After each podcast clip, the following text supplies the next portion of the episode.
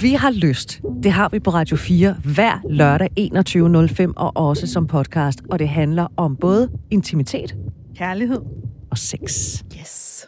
En af de der henvendelser, som, som gør lidt ondt i hjertet at læse, ikke? og som jeg er sindssygt stolt over, og virkelig, virkelig taknemmelig for, at hende her, hun har valgt at dele med os, for det er så enormt vigtigt. Samliv kan sagtens være enormt erotisk, eller nært, eller intimt, uden at, at øh, vi behøver at have the good old in and out. Ikke? Altså, øh, det tror jeg på.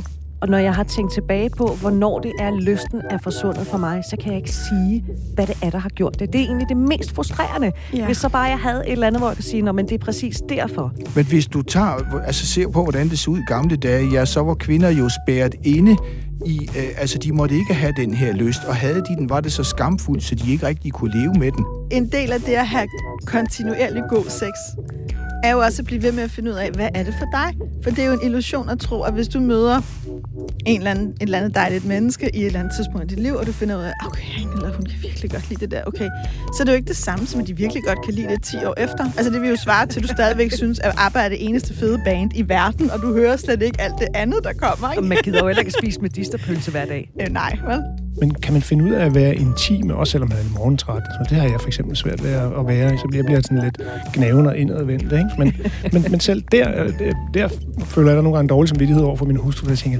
ah, for helvede, Martin, du kunne da godt lige anstrenge dig for at være bare en lille smule bedre version af dig selv, i stedet for at sidde der og være grumpy old man. Ikke? Fordi at noget af det, jeg jo også håber på, både ved det her program og de andre, det er, at vi kan sætte fokus på, at lyst, det er også noget, vi skal vælge at have. Det er ikke nødvendigvis altid noget, der bare falder ned øh, som regn fra en sommerhimmel. Nogle gange, så skal vi faktisk også øh, lave et lille udendørsbad. Det her, det er Vi har lyst. Daisy Løvendal, du har arbejdet med det her emne i rigtig mange år som coach, parterapeut, klinisk seksolog og også personlig rådgiver. Jeg hedder Britt Berglund, og det er altså Daisy og mig, du skal være sammen med den næste lille time. Det er dine breve, og det du gerne vil tale om, som er i centrum, for vi har lyst til at høre det, der optager dig. Skriv til os på lyst radio4.dk. Vi har lyst. Det håber vi også, du har.